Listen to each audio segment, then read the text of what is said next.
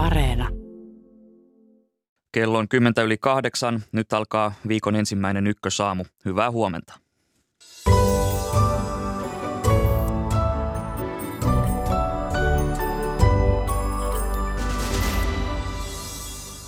Venäjä kertoi viikonloppuna vallanneensa koko Luhanskin alueen. Miten Ukrainan sota tästä etenee?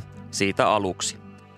Ukrainan sota jatkuu edelleen, mutta katsetta suunnataan jo maan tulevaisuuteen. Sveitsin Luganossa alkaa tänään korkean tason kokous, jossa käsitellään Ukrainan jälleenrakennusta.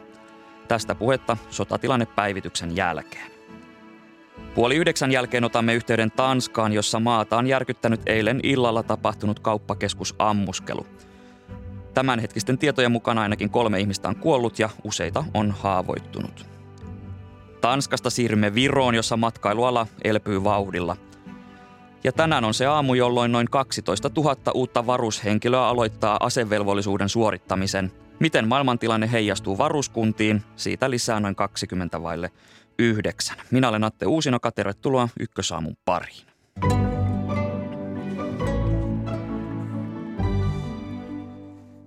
Venäjän puolustusministeri Sergei Shoigu kertoi eilen Venäjän vallanneen Lisitsanskin kaupungin ja Luhanskin alueen kokonaisuudessaan. Ukraina kiisti aluksi nämä väitteet, mutta lopulta Ukrainan armeija kertoi vetäytyneensä Lisitsanskista. Sotatilannetta meille avaa sotatieteiden dosentti Ilmari Käihkö Ruotsin maanpuolustuskorkeakoulusta. Hyvää huomenta. Oikein hyvää huomenta. Tämän Lisintsanskin kaupungin ja Luhanskin alueen menetys, mikä tämän tilanteen merkitys on Ukrainalle? No kyllä tämä Ukrainalle on tämmöinen sotilaallinen tappio, mutta mutta tässä on hyvä pitää mielessä se kokonaiskuva, ja siinähän tämä Luhanskin alue ei välttämättä pitkällä aikatähtäimellä ole läheskään yhtä tärkeä kuin nämä eteläiset alueet, jossa siis on paljon suurempia kaupunkia, ja jotka on jo pelkän meriyhteyden takia paljon tärkeämpiä Ukrainan tulevaisuudelle kuin, kuin sitten Luhansk. Tietysti Venäjällähän tämä on suuri poliittinen voitto siinä mielessä, että, että Venäjä on nyt maaliskuun lopusta lähtien niin retorisesti keskittynyt tähän Donbasin alueeseen, joka koostuu siis Luhanskin ja Donetskin alueesta, ja jos he nyt näistä toisen ovat nyt pikkuhiljaa saamassa kokonaan haltuun, niin kyllähän tätä niin kuin tullaan käyttämään sisäpoliittisesti niin kuin oikeuttaakseen tätä operaatiota. Lisitsanskin kaupungin haltuunoton jälkeen Venäjä on kiihdyttänyt iskuja juuri Luhanskin alueella. Esimerkiksi Donetskissa ja myös Lovjanskin kaupunkiin on tehty iskuja ja näissä iskuissa on arvioitu kuolleen kuusi ihmistä. Niin ovatko nyt taistelut tai iskut kiihtymässä? No ilmaiskut on kiihtynyt viimeisten viikkojen aikana ja siitä on nyt koitunut aika merkittäviä siviili, siviilitappioita sen takia, että, että Venäjältä puuttuu täsmäaseita ja heitä ei hirveästi tunnu kiinnostamaan se, että kuoleeko sitten siviilejä, siviilejä näissä iskuissa. Mutta on mahdollista, että nyt kesän aikana niin oikeastaan taistelut hieman rupeaa laantumaan jo pelkästään sen takia, että Venäjällä ja Ukrainalla niin kummallakaan ei tunnu hirveästi olevan tällaisia reservejä, joita he pystyisivät pistämään, pistämään tähän sotaan. Eli on ihan mahdollista, että siellä nyt, siellä nyt kesän aikana tulee tämmöinen operatiivinen tauko jossain määrin. No tämä sodan painopiste, se on jo tovin ollut tuolla Itä-Ukrainassa, niin mitä nämä viime päivien tapahtumat kertovat Venäjän lähitulevaisuuden suunnitelmista? No kyllähän se todennäköistä on, että, että koska Venäjä nyt on retorisesti niin keskittänyt tätä operaatiota tai sota niin sinne Donbasin alueelle, että hän sitten lähtisi, lähtisi valtaamaan seuraavaksi Donetskia, eli kääntäisi katseensa etelään ja, ja jatkaa sinne päin. Mutta tietysti Ukrainahan ei välttämättä suostu tähän ja, ja he nyt yrittävät sitten tätä vastahyökkäystä Khersonin alueella Etelä-Ukrainassa jatkaa. Ja yksi syy tähän on se, että jos se onnistuu tässä, niin, niin se he sitten vaatii, että, että venäläisjoukkoja sitten vietäisiin sieltä idästä, idästä sinne etelään. Mutta tähän asti, ihan kun Venäjänkin hyökkäys tuolla Luhanskin alueella, niin myös tämä Ukraina vastahyökkäys etelässä on edennyt aika hitaasti. Ja se nimenomaan just kertoo siitä, että kummallakaan, kummallakaan osapuolella ei hirveästi näitä ylimääräisiä joukkoja ole tällä hetkellä. No jos Venäjän katse tähän Donetskiin keskittyy, niin miten, miten vaikeasta operaatiosta on kyse, jos puhutaan tämän alueen valtaamisesta? No se on hyvä pitää mielessä, että, että Donetskin alueella ei Venäjä hirveästi ole edennyt koko sodan aikana. Ja siellä on vuodesta 2014-2015 asti valmiita puolustusasemia. Siellä on ollut osa Ukrainan parhaista joukoista sodan alusta lähtien. Ja siellä on myös suuria ukrainalaiskaupunkeja, niin kuin Kramatorsk ja, ja Sloviansk, mitkä on tällaisia todennäköisiä kohteita, mitä vastaan Venäjä nyt käy. Ja kyllä tämä tulee olemaan hyvin vaikea, vaikea niin kuin Venäjälle jatkaa, jatkaa tätä näiden alueiden haltuunottoa. Mutta kyllähän siis Venäjä nyt viime kuukausien aikana niin on on systemaattisesti, joskin hyvin hitaasti ja hyvin niin kuin kuluttavalla tavalla, niin, niin pystynyt jatkamaan etenemistä. Ilmari Käihkö Ruotsin maanpuolustuskorkeakoulusta. Viime viikolla kuulimme Yhdysvaltain lähettävän Ukrainan ohjusjärjestelmiä tutkakalustoa sekä ammuksia noin 820 miljoonan dollarin edestä. Kuulimme myös, että Ruotsi olisi lähettämässä asekalustoa noin 50 miljoonan euron edestä Ukrainaan. Myös Britannia lähettää aseapua vähän yli miljardilla, niin mikä merkitys tällä aseellisella tuella on nyt Ukrainalle? Mihin tämä lännen apu riittää? No sehän on ihan selvää, että jos vertaa Ukrainan kokoa ja Venäjän kokoa niin sotilaallisesti, niin, niin väestön kannalta kuin taloudellisesti, niin kyllähän Ukraina on se altavastaava tässä sodassa. Ja se tarkoittaa sitä, että Ukraina on hirveän riippuvainen etenkin länsimäisestä avusta. Ja nyt sitten tässä Madridin NATO-kokouksessa niin sotilasliittohan sitoutui sitten, sitten tukemaan Ukrainaa sodassa, sodassa Venäjää vastaan. Ja kyllä mä näkisin, että tämä Iso-Britannian ja, ja Ruotsin päätökset niin, niin on nimenomaan kytketty tähän NATO, Naton ö, julkilausumaan. Ja odottaisin, että myös muilta mailta tulee sitten, tulee sitten tällaisia päätöksiä. Mutta tällä hetkellä siis Ukrainan strategia perustuu just oletukseen siitä, että he saa tulevaisuudessakin ja hyvinkin pitkällä ajalla saa sitten länsimaista tukea. Ja se on tavallaan aika vaarallista Ukrainalle, koska kyllähän nyt sellaista tietynlaista sotaväsymystä on jo nyt ilmassa, ja sotahan on jatkunut vasta vähän reilut neljä kuukautta. Sanoit, että odotat aseapua muilta mailta, niin miltä mailta tätä odotat ja voisiko Suomi olla sillä listalla? No ehkä tämä Ruotsin päätös on siinä mielessä mielenkiintoinen, että Suomi ja Ruotsi on näitä NATOn pyrkiviä maita ja tavallaan Ruotsin päätöksen voi tulkita sillä tavalla, että halutaan olla hyviä, hyviä, hyviä tulevia jäsenmaita. Ja tästä perspektiivistä niin voisi kyllä olettaa, että Suomi myös hyppäisi tähän kelkkaan. Mutta tässä on yleisesti tullut sellainen mielenkiintoinen dynamiikka tässä tuessa Ukrainalle, että että siinä on tullut vähän painetta, ehkä vähän sellaista kilpailuasetelmaa, että kuka antaa mitä. Ja se näkee hyvin Saksan kautta, että Saksaan ei hirveästi ole halunnut tätä tukea antaa, mutta he varmasti tuntee, niin kuin, tai päätöksentekijät tuntee, että heillä on vähän pakko, koska, koska kaikki muut antaa, he sitten niin kuin, ei halua poiketa tästä joukosta, niin tämän dynamiikan takia olettaisin, että kyllä tätä aseapua tulee sitten muualtakin. Ja tietysti aseapu on myös yksi, yksi tuen muoto, ja on sitä paljon muitakin, muitakin tuen muotoja. Esimerkiksi tämä taloudellinen tuki, mikä on hirveän tärkeää. No tähän loppuun vielä. Erityisesti Venäjä, mutta myös Ukraina ovat käyttäneet sodassa ennätysmäärän tykistöammuksia. Niin näetkö, että tämän tapainen taktiikka tulee jatkumaan? Kyllä se todennäköisesti tulee jatkumaan ja yksi syy, minkä takia on, on nimenomaan tämä mainitsemani joukkojen puute. Eli Venäjä on nyt ruvennut maaliskuun jälkeen niin etenemään hyvin paljon varovaisemmin, just nimenomaan välttääkseen tappioita. Ja siellä on ehkä vähän tämmöinen ensimmäisestä maailmansodasta tuttu, tuttu tykistön ja jalkaväen käyttö. Eli ensin ammutaan tykistöä ja sitten sen jälkeen jalkaväki seuraa perässä. Tietysti huono puoli tässä on se, että, että kun ammutaan tykistöä, niin siellähän kaikki käytännössä tuhotaan sieltä joukkojen edestä. Ja jos, jos ja kun sitten Ukrainan vastahyökkäys alkaa laajassa mittakaavassa, niin Ukrainahan todennäköisesti ei pysty samalla tavalla tekemään. Siis pelkästään sen takia, että heiltä ensinnäkin puuttuu tykistöä, puuttuu tykistöammuksia, mutta myös se, että he ei pysty samalla tavalla siviilikohteita tuhoamaan omalla, omalla maaperällä kuin, kuin Venäjä. Mutta varmasti Venäjän puolelta tämä tulee jatkumaan. Sotatieteiden dosentti Ilmari Käihkö Ruotsin maanpuolustuskorkeakoulusta. Kiitokset haastattelusta. Jatketaan keskustelua Ukrainasta, mutta nyt keskitymme maan tulevaisuuteen ja jälleen rakentamiseen. Aiheesta ovat keskustelemassa Elinkeinoelämän keskusliiton johtaja Petri Vuorio. Hyvää huomenta. Huomenta. Ja Helsingin yliopiston taloushistorian professori Jari Eloranta. Hyvää huomenta myös sinulle. Huomenta. Ja tervetuloa molemmille ykkösaamuun. Tämä Venäjän hyökkäyssota, se siis Ukrainassa jatkuu ja Ukraina on kärsinyt mittavia tuhoja. Ja tänään Sveitsissä, Sveitsin Luganossa järjestetään kokous, jossa käsitellään tämän sodan runteleman maan jälleen rakennusta. Niin Petri Vuorio, mitä tämän kokouksen sisällössä tässä vaiheessa tiedetään? Tämän konferenssin järjestävät Ukraina ja Sveitsi yhteistyössä ja mukana täällä on lukuisa joukko kumppanimaita, muun muassa EU-jäsenmaita, mukaan lukien Suomi, G7-maita, muita kumppaneita ja sitten myöskin instituutioita, jotka tulevat tukemaan tätä jälleenrakennusta. Esimerkiksi kansainvälisiä kehitysrahoittajia, kuten Maailmanpankki, Euroopan investointipankki, Euroopan jälleenrakennuspankki ja näin, näin edelleen.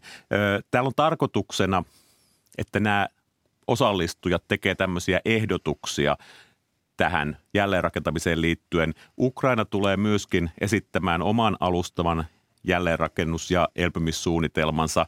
Eli tämä on ikään kuin semmoisen poliittisen keskustelualustan ö, luominen, jossa sitten luodaan alustavia suuntaviivoja tähän jatkotyöhön. Mitä varsinaisia päätöksiä tällä konferenssissa ei odottaa syntyvän? Tähän Sveitsin ja Ukrainan järjestämään konferenssiin ottaa osaa esimerkiksi Ukrainan presidentti Volodymyr Zelenski ja on arvioitu, että Ukrainan delegaatio, siihen kuuluisi jopa sata ihmistä. Niin Jari Eloranta, miten arvioit, että minkälaisia näkemyksiä Ukrainalla on tästä jälleenrakentamisesta että, ja minkälaisia odotuksia ehkä Ukrainalla on tai kohdistuu länsimaihin? No Ukraina tietenkin lähtee tähän konferenssiin varsin, varsin tota kunnianhimoisin tavoitteen ja siinä pyritään jopa uudistamaan koko ukrainalainen yhteiskunta, että siinä mietitään koko niin kuin infrastruktuurin uudelleen rakentamista, hallintoa ja muuta. Ja Zelenskihän itse on maininnut, että tavoitteena voisi olla jopa tämmöisen uuden digitaalisen demokratian luominen. Eli ukrainalaisilla on hyvin, hyvin tota kunnianhimoisia tavoitteita ja, ja tietenkin heillä, heillä on sitten loppupeleissä näköpiirissä ja, ja toivomuksessa EU-jäsenyys. Ja, ja tota, toisilla kumppaneilla tietenkin voi olla mu, muunkinlaisia näkemyksiä siitä, että, että lähdetään sitten näistä erilaisista käytännön, käytännön toimista nyt hätäavun suhteen ja sitten jälleen rakennusprojektien suhteen. No jos puhutaan siitä, että koko yhteiskunta uudistetaan, niin, niin ainakin tavoitteet ovat aika isot. Kyllä ja jos me ajatellaan sitä tuhon määrää, jonka Venäjä on aiheuttanut tällä hyökkäyssodallaan, niin tätä Kiovan kauppakorkeakoulu arvioi toukokuun lopussa, että se arvo olisi jo 105 miljardia dollaria. Ja tietysti kun sodalle ei näy loppua, niin on täysin valtavan suuri kysymysmerkki se, että mikä näiden tuhojen mitta tulee loppujen lopuksi olemaan. On puhuttu, arvioitu jopa sadoista miljardeista dollareista. Ja tällöin, sitten kun lähdetään tähän jälleenrakentamiseen, niin Ukrainassa infrastruktuuri on kymmenien vuosien ikäistä usein peräisin Neuvostoliiton ajoilta. Ja Ukraina ei tähtää pelkästään jälleenrakentamiseen tosiaan, vaan myöskin modernisoimaan tätä yhteiskuntaa. Eli ei olisi perusteltua tätä vanhaa infrastruktuuria rakentaa uudelleen. Tällöin tullaan sitten muun muassa tähän vihreiseen siirtymään, digitalisaation, tämän tyyppisiin asioihin, joissa sitten mekin voimme auttaa Ukrainaa osaamisellamme pyrkimyksessä modernisoida se yhteiskunta. No kuten Petri Vuorio toi tässä esille, niin, niin tämä sota se on aiheuttanut, on arvioitu jopa satojen miljardien eurojen edestä vahinkoa ja toukokuussa kansainvälinen tutkijaryhmä arvioi, että tämä summa lähenteli jopa 600 miljardia. Ja jos puhutaan, että kokonainen yhteiskunta pitäisi rakentaa liki kokonaan uudestaan, niin, niin siihen menee rahaa. Millä se rahoitetaan? No siihen, siihen löytyy tietenkin eh, monenlaisia eri rahoittajia, eli tietenkin EU, EUn omat jäsenmaat. Siihen on mahdollisuutta myöskin, myöskin tota, ottaa, ottaa velkarahoitusta yhteisesti. Siihen liittyvät nämä, nämä erilaiset instituutiot, kansainväliset instituutiot, Maailmanpankki, IMF, e, Euroopan, Euroopan investointipankki ja muut toimijat, Yhdysvallat. Eli tämä on iso tämmöinen kokonaisuuspaketti, jonka kautta sitten pyritään tätä rahoittamaan tätä jälleenrakennusta. Ja se jälleenrakennusrahoitus tulee olemaan osaksi lahjoitusten ja osaksi sitten lainojen muodossa. Eli sillä myöskin pyritään ottamaan Ukraina mukaan tähän ja annetaan Ukrainalle vastuuta tästä, tästä prosessista. Kyllä tietysti jos ajattelee, niin helposti helppoa nähdä, että oikeudenmukaista olisi se, että Venäjä pistettäisiin vastuuseen tästä tekemästään tuhosta. Ja on tietysti puhuttu myöskin siitä, että näitä jäädytettyjä varoja, joita keskuspankin osalta on, on tuota lännessä 400 miljardia euroa, myöskin pakotteiden alasilla henkilöillä on huomattavia satojen miljardien eurojen omaisuuseriä lännessä, joita on vaikea toki jäljittää, mutta tämä on oikeudellisesti aika haastava prosessi, joten on varmaan todennäköisempää, se tulisi kestämään se tulee kestämään ainakin vuosia. Ehkä sitten myöskin, jos rauhan sopimus jossain vaiheessa syntyy, niin Venäjä asetetaan vastuuseen siinä kohdin. Mutta sitä ennen tämä jälleenrakentaminen tulee saada käyntiin ja Euroopan komissio on esittänyt tähän tämmöistä ajatusta niin sanotusta Rebuild Ukraine-rahastosta, jonne myöskin kumppanimaat EU-maiden lisäksi olisi tervetulleet ja sieltä tosiaan laina ja lahjamuotoisesti sitten tuota, tehtäisiin tätä rahoitusta Ukrainaan, jossa sitten nämä Jari mainitsemat kehitysrahoituslaitokset kanavoisivat tätä rahoitusta näihin, näihin investointihankkeisiin. Ja tässä jälleenrakennuksessa että se, että saataisiin Venäjä siihen mukaan, niin se on erittäin epätodennäköistä todellakin senkin takia, että useimmiten historiassa siihen vaaditaan se, että, että se toinen osapuoli on häviäjä. Eli Venäjä, Venäjä tuskin suostuu, suostuu itseään julistamaan häviäjäksi tässä sodassa. Ja tota, myöskin tämä näiden rahojen, rahojen tota, sa, käyttöön saamiseen liittyy monenlaisia kansainvälisiä oikeudellisia ongelmia ja, ja myöskin se, että mi, kenelle sitä, sitä, sitä, sitä rahaa annetaan. Annetaanko sitä valtiolle vai niin kuin useimmin konflikteissa myöskin näille yksity, yksittäisille henkilöille, jotka ovat kokeneet näitä tragedioita. Että tähän liittyy monenlaisia, monenlaisia tämmöisiä erilaisia kysymyksiä, että puhutaan vuosien prosesseista. Kyllä juuri näin ja, ja täytyy todeta, että Euroopan unionin tasolla jo – ihan kansallinen lainsäädäntö on eriävää. Eli esimerkiksi Saksassa on erittäin voimakas tämä niin kuin yksityisomaisuuden suoja, vaikka nämä varat olisi jäädytettyjä, niin on sitten täysin eri asia ja, ja pitkä haastava oikeudellinen prosessi, jotta niitä päästäisiin hyödyntämään ja, ja tästä syystä se on, se on myöskin usein ö, melko epätodennäköistä.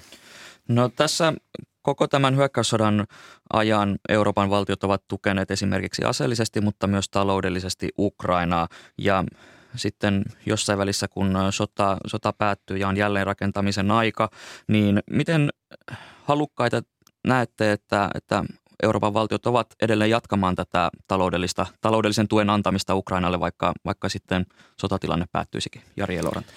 Joo, kyllä uskoisin, että, että Euroopan, Euroopan sisältä löytyy paljonkin tätä valmiutta. Että se tuki tosiaankin eri valtioista voi tulla erilaisissa muodoissa, että, että se voi olla hyvinkin käytännön läheistä tukea, materiaalista tukea. Ja, ja se voi olla vaikkapa Suomen osalta, niin Suomelta löytyy hyvinkin paljon tämmöistä korkean teknologian osaamista ja, ja tota, se liittyy rakentamiseen, infrastruktuuriin, koulutukseen ja, ja Suomella on erityistä, erityisiä, erityisiä äh, niin kuin, äh, alueita, osaamisalueita, jotka, jotka tähän, tähän tota pätevät. Eli nämä tulee varmasti jatkumaan, että, että tietysti myöskin Euroopan valtioilla on erilaisia intressejä, että minkä tyylisiä tukimuotoja he haluavat, haluavat erityisesti painottaa. Petri Vuorio Ekosta. Ja parhaillaankin ja tähän asti sanotaan näin, että tämä taloudellinen tukeminen Ukraina, Ukrainan osalta on täydessä käynnissä, eli Ukrainan taloushan uhkaa romahtaa tänä vuonna peräti 50 prosentilla ja sitten tämä budjettialijäämä on aivan, aivan valtava, joten Ukraina tarvitsee koko ajan tätä budjettirahoitustukea ja, ja myöskin sitten humanitaarista apua ja kriittisen infrastruktuurin rakentamista on, on tuota, tuettu. Ja tietysti tässä on sitten Euroopan ohella myös muut kumppanimaat tärkeässä roolissa ja vaikkapa Yhdysvaltojen osalta heillä on erittäin merkittävä rooli. Siellä on syyskaudella tulossa välivaalit ja muuta, että miten, miten sitten siellä kestää tämä, tämä tuota Ukrainan tukeminen. Se on, se on tärkeässä roolissa. Ja me ollaan elinkeinoelämässäkin ukrainalaiset on erittäin kiinnostuneita tai he ovat aktiivisia keskustelee meidän kanssa siitä, että miten me pystyttäisiin auttamaan Ukrainaa tässä jälleenrakentamisessa. Ja ollaan identifioitu muutamia osa-alueita, energia, infrastruktuurin rakentaminen, telekommunikaatio, rakentaminen, esimerkiksi koulumoduulien toimittaminen, sitten jäte- ja vesihuolto. Tässä Petri Vuorio nosti esiin Yhdysvallat ja kun puhutaan sodan jälkeisestä jälleen rakentamisesta, niin monelle varmaan tulee mieleen toisen maailmansodan jälkeinen aika ja tämä Marshall-apu, niin minkälaisen, voisiko sanoa jopa Marshall-apu 2.0 tulemme tarvitsemaan sitten, kun tämä Ukrainan hyökkäyssota sota tulee päättymään, Jari Eloranta? No tähän to, todellakin on tämä suun, jonkinlainen suunnitelma jo valmiina, tämä tutk, taloustutkijoiden ryhmä, joka oli tehnyt tämän arvio, joka tosiaankin nousi, nousi sinne 500-600 miljardin dollarin ää, paikkeille kokonaisuudessaan ja siihen liittynyt nämä erilaiset vaiheet. Se on hyvin, hyvin paljon rakennettu Marshall-avun tyyppisesti, eli siihen liittyy tämmöistä hätäapua ja sitten sen jälkeen tämmöistä infrastruktuuriapua ja sitten yleisemminkin sitä yhteiskunnan uudistamista apua. Että se tulee tosiaankin niin kuin Marshall-apukin lainojen ja, ja erilaisten tukimuotojen kautta. Ja Marshall-apu, niin kuin tämä tulevakin Ukrainan apu, todellakin ei ole mitään niin kuin tämmöistä vastikkeetonta apua, vaan siihen liittyy erilaisia ennakko, ennakkoehtoja, joilla eri, vaikkapa Ukrainassa korruptiota pyritään sitten vähentämään. No johtaja Petri Vuorio EKsta. Tässä hieman käytiin läpi tätä Suomen tilannetta. Silloin kun Selenski puhui huhtikuussa eduskunnalle, niin hän painotti tätä koulupuolta, että erityisesti siinä puolessa haluttaisiin Suomelta apua sitten, kun jälleenrakennuksen aika koittaa. Mutta minkälaista hyötyä tästä nykyisestä tilanteesta on esimerkiksi suomalaisille yrityksille? Miten ne voisivat hyötyä tästä tilanteesta? Oikeastaan hyötymisen sijaan puhuisin tässä vaiheessa siitä, että miten me voidaan auttaa Ukrainaa tässä jälleenrakentamisessa. Eli, eli kyllä meillä on niin paljon semmoista osaamista, maailman johtavaa osaamista, joka on kriittistä tämän Ukrainan infrastruktuurin jälleenrakentamisen ja modernisaation osalta. Ja kun me ajatellaan siinä vaikkapa meidän älykkäitä ja puhtaita energiaratkaisuja tai sitten digitalisaation osalta meidän telekommunikaatioratkaisuja, jotka on se niin kuin nykyaikaisen yhteiskunnan toimivuuden kivijalka, niin, niin kyllä mä näkisin, että meillä on paljon, jossa me voidaan auttaa ja olemme ukrainalaisten kanssa tästä keskustelleetkin, he on olleet meidän, meihin yhteydessä ja kyselleet tätä. Ja sitten kun me ajatellaan tätä vihreää siirtymää ja digitalisaatiota, niin ne on semmoisia aiheita, jotka myöskin sitten Ukrainan riippuvuutta Venäjästä vähentää tai poistaa sen ja sitten myöskin palvelee ö, tätä tulevaa Euroopan unionin jäsenyyttä pidemmällä aikavälillä. Toki sitten tarvitaan paljon näitä institutionaalisia, yhteiskunnallisia, hallinnollisia uudistuksia, jotta Ukraina voisi täyttää pitkällä aikavälillä nämä Euroopan unionin jäsenyyskriteerit. Ja toki tämä Zelenskin mainitsemakin koulutusyhteistyö tulee olemaan isossa roolissa, että, että Suomessa koulutuksen alan osaaminen on maailman huippuluokka ihan, ihan tota erilaisista kouluista yliopistotasolle, että sitä tullaan viemään sinne varmastikin paljon. Ilman muuta. No tähän loppuun vielä. Tämä nykyinen tilanne se on hyvin kamala Ukrainan valtion, sen kansalaisten ja myös sitten aivan niin kuin yhteiskuntarakenteenkin näkökulmasta. Ja nämä sodan jäljet fyysisesti voidaan, voidaan melko nopeasti lakaista pois alta. Esimerkiksi asuntoja voidaan rakentaa vauhdikkaasti, mutta nämä henkiset kokemukset, ihmisen kokemat traumat, ne tulevat pysymään, pysymään koko loppuelämän aikana mukana, niin miten tämä inhimillinen puoli tulisi huomioida tässä prosessissa?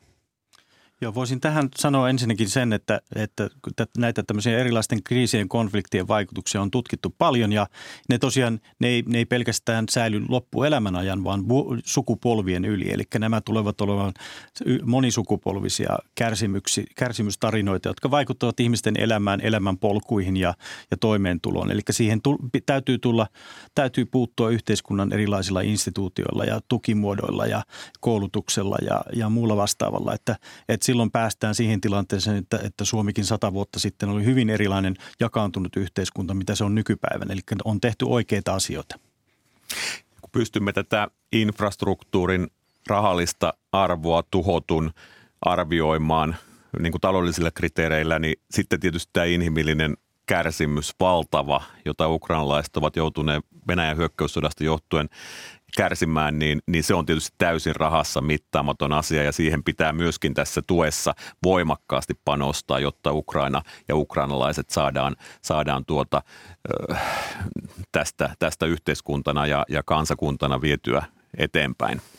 Kiitokset keskustelusta Elinkeinoelämän keskusliiton johtaja Petri Vuorio ja Helsingin yliopiston taloushistorian professori Jari Eloranta.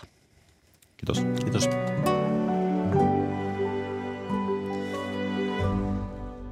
Tässä lähetyksessä vielä. Kohta meillä on yhteys Tanskaan, jossa tapahtui eilen illalla ainakin kolmen ihmisen hengen vienyt kauppakeskus ammuskelu. Virossa matkailu on elpymässä vauhdilla. Entä minkälaista jälkipyykkiä maassa on käyty viime viikolla järjestetystä Naton huippukokouksesta?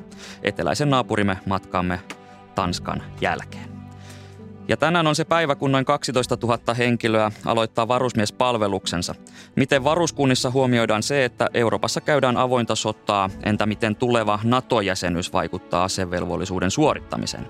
Näistä teemoista lähetyksen lopuksi.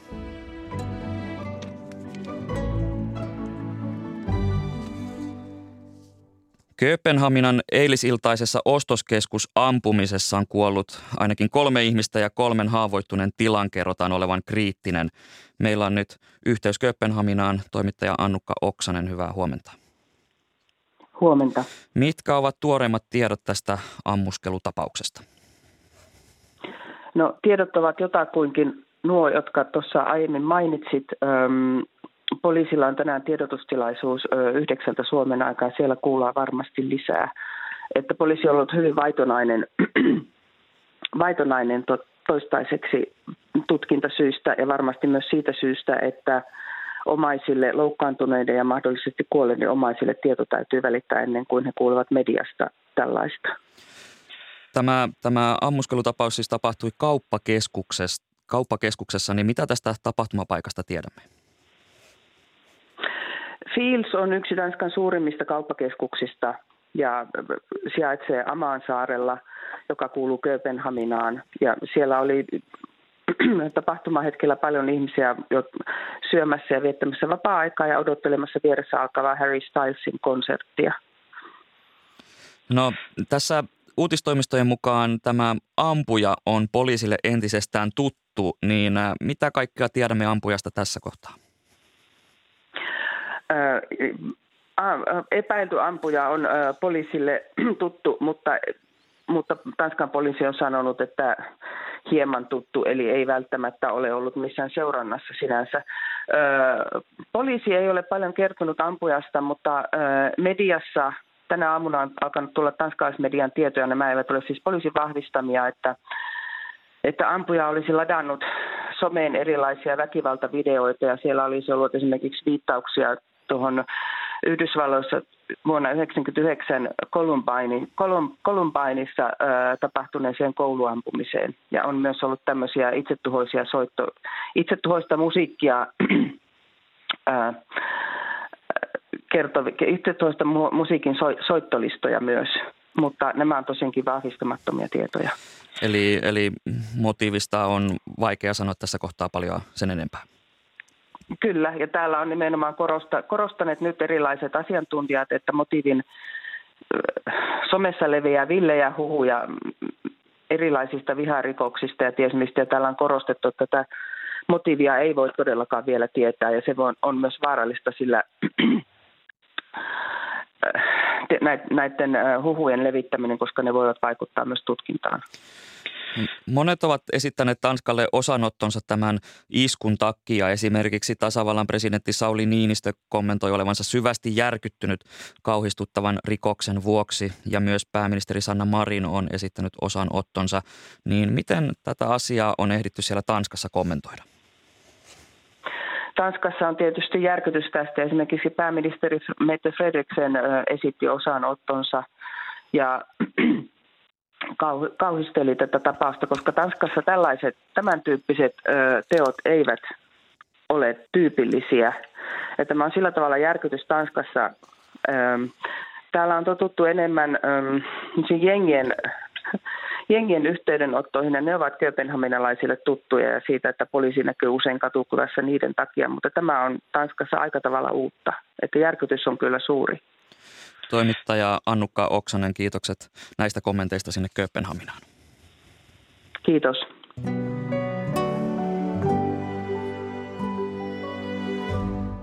Sitten Tanskasta Viroon. Viron majoitus- ja ravintola-alalla on takana kaksi vuotta koronakurjutta. Virossa on nyt ilottu erityisesti suomalaisten paluusta. Meillä on nyt yhteys Tallinnaan toimittajamme Rain Kooliin. Hyvää huomenta. Hyvää huomenta, Atte. Rain, kuinka tärkeitä nämä suomalaiset matkailijat Virolle ovat? No, voisi sanoa, että aivan korvaamattomia, kun ottaa huomioon, että lähes puolet kaikista Viroon ulkomailta saapuvista turisteista on peräisin Suomesta ja samalla suomalaisten on arvioitu jättävän Viroon jopa miljardi euroa vuodessa, niin voi kuvitella, että minkälaisen loven tämä on tehnyt nämä kaksi koronavuotta sitten virolaiseen matkailuun, niin suomalaiset ovat elintärkeitä – Erityisen tärkeitä suomalaiset ja muutkin ulkomaalaiset matkailijat ovat esimerkiksi Tallinnassa ja Pärnussa, koska näissä kaupungeissa majoitus- ja ravintolakapasiteetti on mitotettu kansainvälisen matkailun tarpeisiin. Ja kun muualla Virossa koronavuosina kotimaan matkailu, joka tahkosi täällä ennätyksiä viime vuosina, riitti korvaamaan nämä saapumatta jääneet ulkomaalaiset ja myöskin suomalaiset, niin Tallinnassa ja Pärnussa ei. Ja, ja varsinkin täällä ollaan tosiaan erittäin iloisia siitä, että, että suomalaiset ovat vauhdilla palaamassa Viroon. No virallisten tilastojen mukaan suomalaisia kävisi nyt Virossa jopa 20-kertainen määrä viime vuoteen verrattuna, niin voidaanko nyt puhua kaikkien aikojen matkailukesästä? No Viron matkailualalla, matkailuala siitä varmaan tykkäisi, jos näin olisi. Valitettavasti totuus on vähän karumpi. Tämä 20-kertainen tai mikä tahansa nousu on tilastollisesti helppo saavuttaa, jos, jos lähtötaso on täysin pohjamudissa. Ja niinhän se oli, kun tarkastelee viime vuoden vaikka alkuvuotta, niin, niin suomalaisia kävi täällä Virossa muutama hassu tuhat – kuukaudessa ja, ja se on tosiaan moninkymmenen eh, kertaisesti vähemmän kuin, kuin koronaa edeltävänä aikana. Mutta tänä vuonna näyttää siltä, että suomalaiset ovat päässeet tästä koronakammostaan ja suorastaan ampaisseet liikkeelle.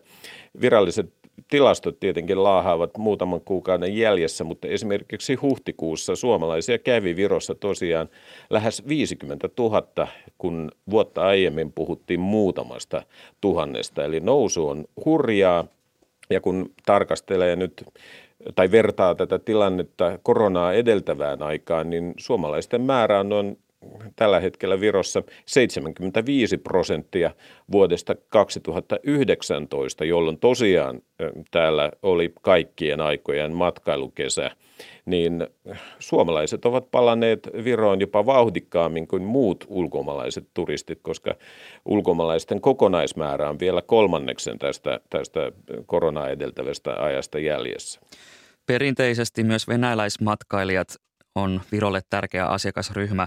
Mikä heidän tilanne on tällä kohtaa? Näkyykö venäläismatkailijoita? No eipä oikeastaan, koska Virohan ei tällä hetkellä edes myönnä Venäjän hyökkäyssodan takia turistiviisumeita Venäjältä tuleville.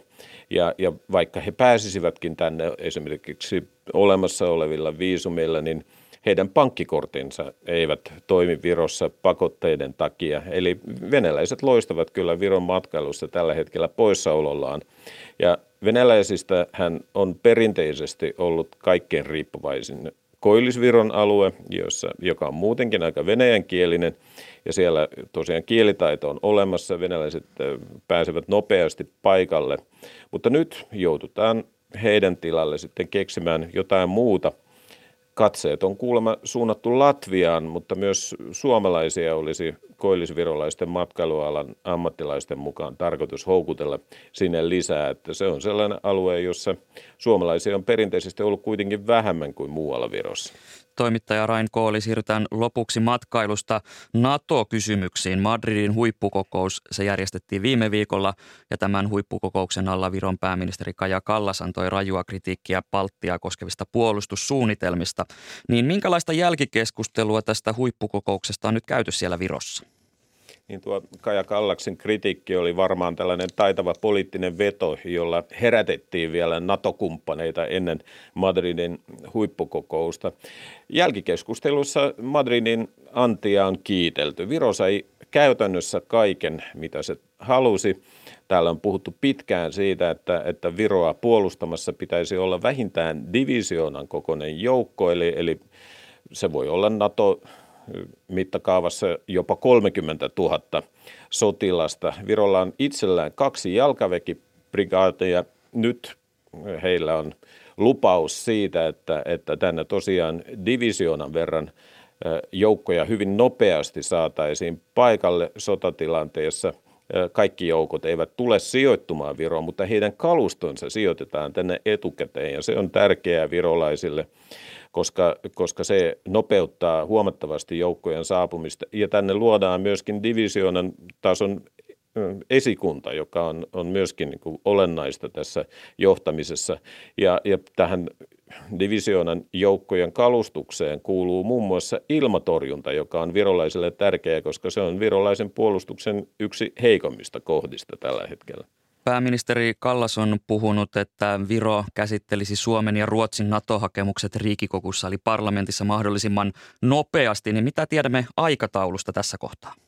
Tästä tuoreet uutiset kertovat siitä, että, että Riikikoku voi tosiaan ratifioida Suomen ja, ja Ruotsin jäsenhakemukset jo hyvin nopeasti, jopa ää, kuudennen, kuudes päivä heinäkuuta järjestettävässä istunnossa. Tämä ei ole nyt ihan varma, mutta, mutta näin ainakin tämän parlamentin puhemies Jyri Ratas on Viron, Viron mediassa sanonut ja, ja, ja tosiaan Viro aikoo kyllä pitää tämän lupauksen siitä, että, että hyvin nopeasti Suomen jäsenyys käsiteltäisiin. Täällä on oltu vähän huolissaan taas Turkin käyttäytymisestä, että, että kuinka paljon sitten Turkki jatkossa heittää kapuloita rattaisiin, koska kyllä Suomen ja Ruotsin jäsenyys on myöskin Virolle ja Naton puolustussuunnitelmille tällä alueella hyvin tärkeää. Toimittaja Rain Kooli, kiitokset näistä kommenteista sinne Tallinnaan. Kiitoksia ja hyvää päivän jatkoa.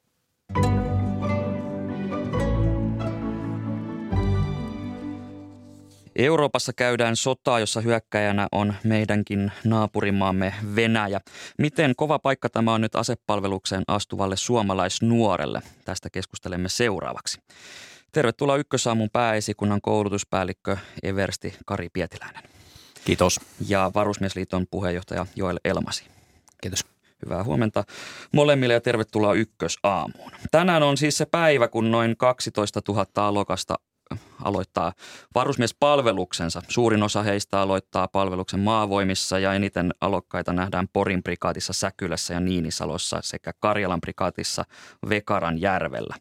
Niin Eversti Kari Pietiläinen, miten poikkeuksellinen tilanne tämä on nyt aloittaa tämä palvelus? No tilanne on tietysti, tietysti tuota, taustoiltaan poikkeuksellinen, mutta palvelus alkaa kyllä, kyllä ihan normaalilla tavalla ja me pyritään tietysti näin koronan jälkeen niin tämä palvelus aloittamaan normaali järjestelyyn. tarkoittaa sitä, että, että viikot, viikot tehdään, tehdään töitä ja viikonloppuisin ollaan vapaita, ellei ole sitten tämmöisiä valmiuteen liittyviä, liittyviä tehtäviä. Tämä Venäjän hyökkäys Ukrainaan, miten se näkyy palveluksen aloittavien arjessa? No palveluksen aloittavien arjessa niin, niin se ei käytännössä näy. Ei, ei millään tavalla. Ei, ei millään tavalla, eli me tehdään pitkäjänteisesti näitä, näitä koulutukseen tehtäviä muutoksia, eli tutkita, tutkitaan ja, ja sitten jos on aihetta, niin, niin tuota sitten muutamme jotain käytänteitä, mutta käytännössähän me olemme jo vuosikymmenet niin valmistautuneet tämän kaltaiseen sotaan kuin mitä Ukrainassa tällä hetkellä käydään. No Varusmiesliiton puheenjohtaja Joel Elmasi, miten sinä näet, että tämä, tämä tilanne näkyy esimerkiksi sinun työssäsi? No tietysti mulle tulee jonkin verran yhteydenottoja aiheeseen liittyen, mutta kenties jos varusmiehiä mietin, niin heillä siellä vapaa-ajan keskusteluissa varmasti paljon, paljon tämä asia on esillä. Ja koska he on kumminkin, ei pidä ajatella irrallisena osana yhteiskuntaa, vaan on siinä toimivia yksilöitä. No maanpuolustustahto, se oli puolustusvoimien kyselyn mukaan viime kuussa kotiutuneilla nuorilla, niin viisiportaisella asteikolla lukema oli 4,4, niin mistä tämä lukema kertoo? No ennen kaikkea se kertoo siitä, että nyt ymmärretään minkä takia palveluksessa ollaan, että se ei ole vain mikään entisaikojen perinne, mutta ainakin omasta mielestäni se kertoo myös siitä, että varusmiehet näkee, että Suomi on puolustamisen arvoinen maa.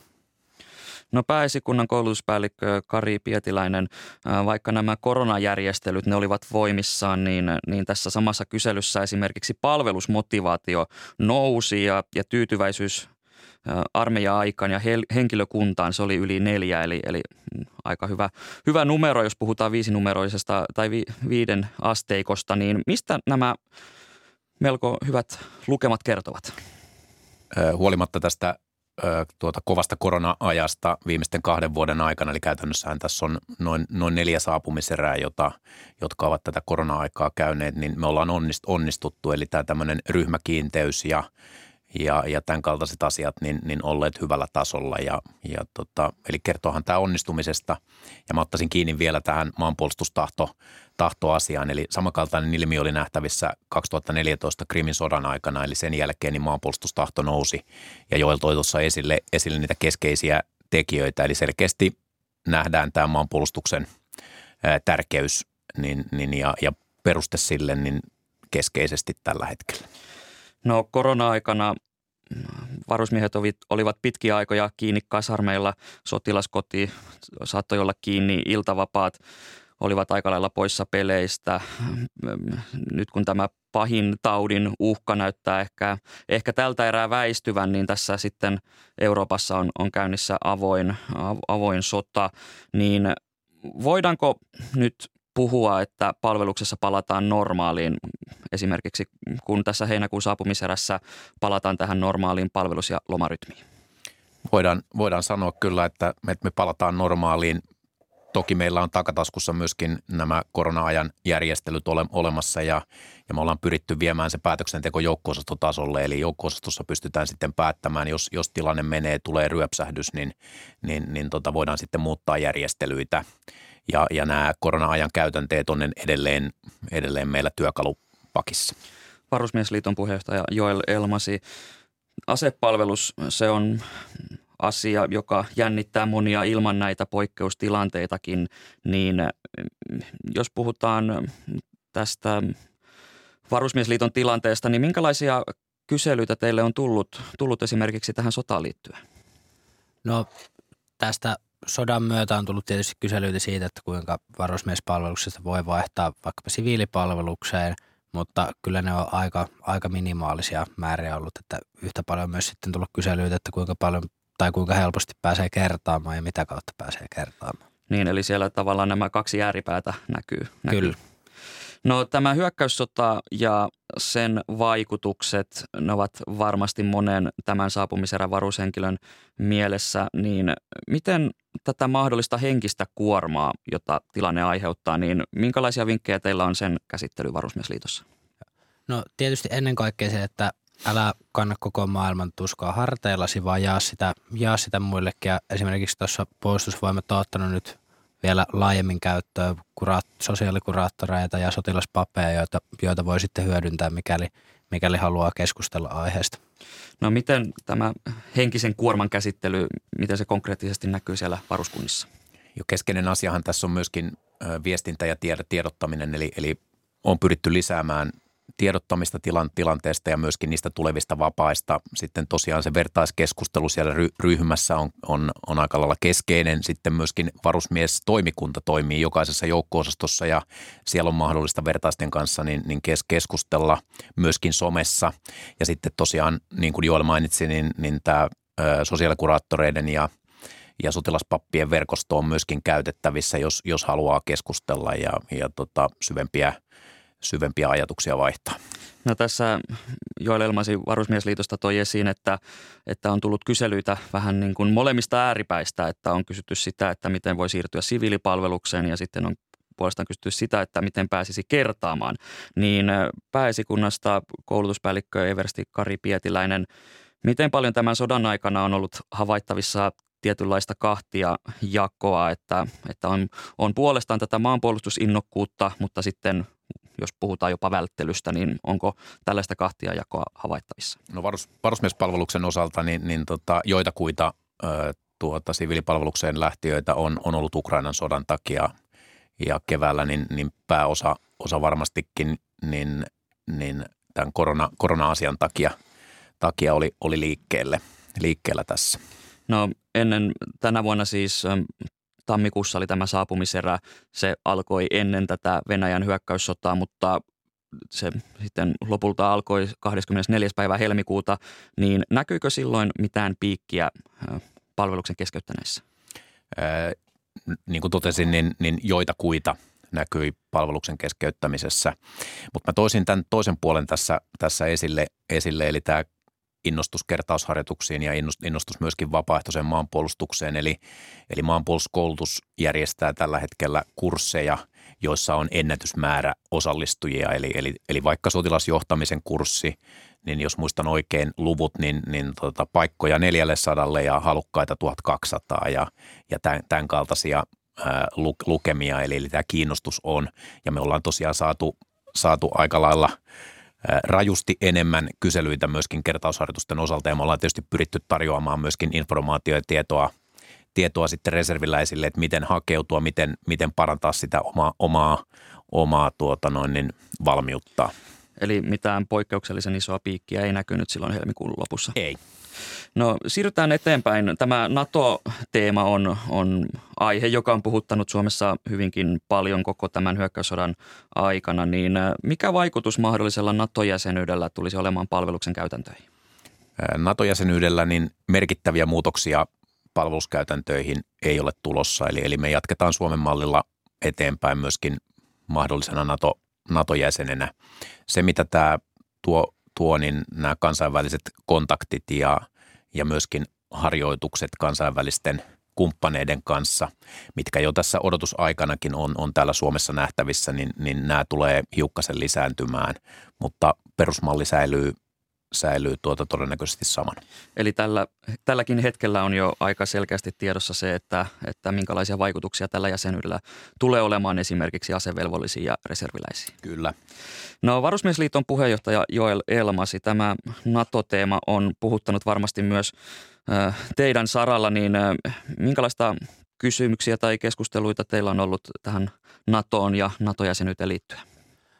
Meillä ne keskustelut oikeastaan suuntautunut ju, juurikin siihen, että miten se tulisi näkymään siellä palveluksessa ja tietysti muuta joiltain vanhemmilta tullut yhteydenottoja, että mitä se tarkoittaa sitten heidän, heidän lapsensa palvelukselle, mutta ollaan juurikin vastattu, että ei näillä näkymin millään muulla tavoin kuin siinä, että lisätään yhteistoimintaa niiden mahdollisten kumppanimaiden kanssa.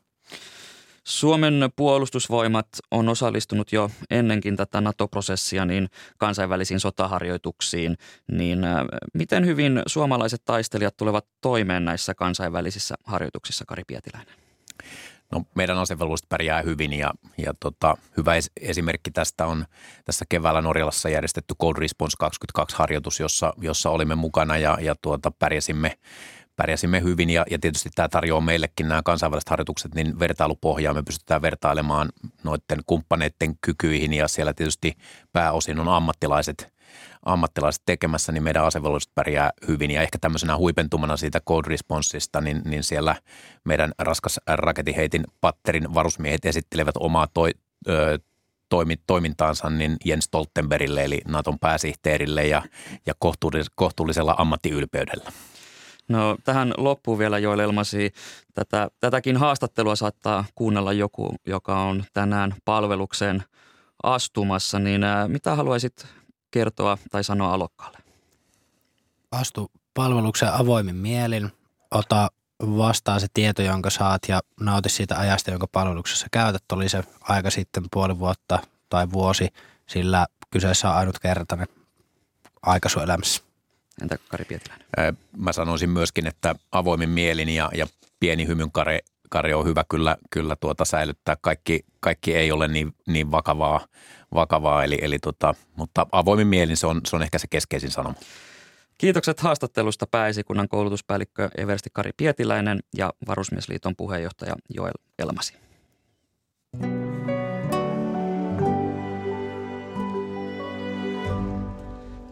Tätä lähetystä ovat kanssani tehneet toimittajat Elina Sonkajärvi ja Seppo Kivimäki. Lähetyksen tuotti Tarja Oinonen, äänitarkkailijana toimii Joonatan Kotila.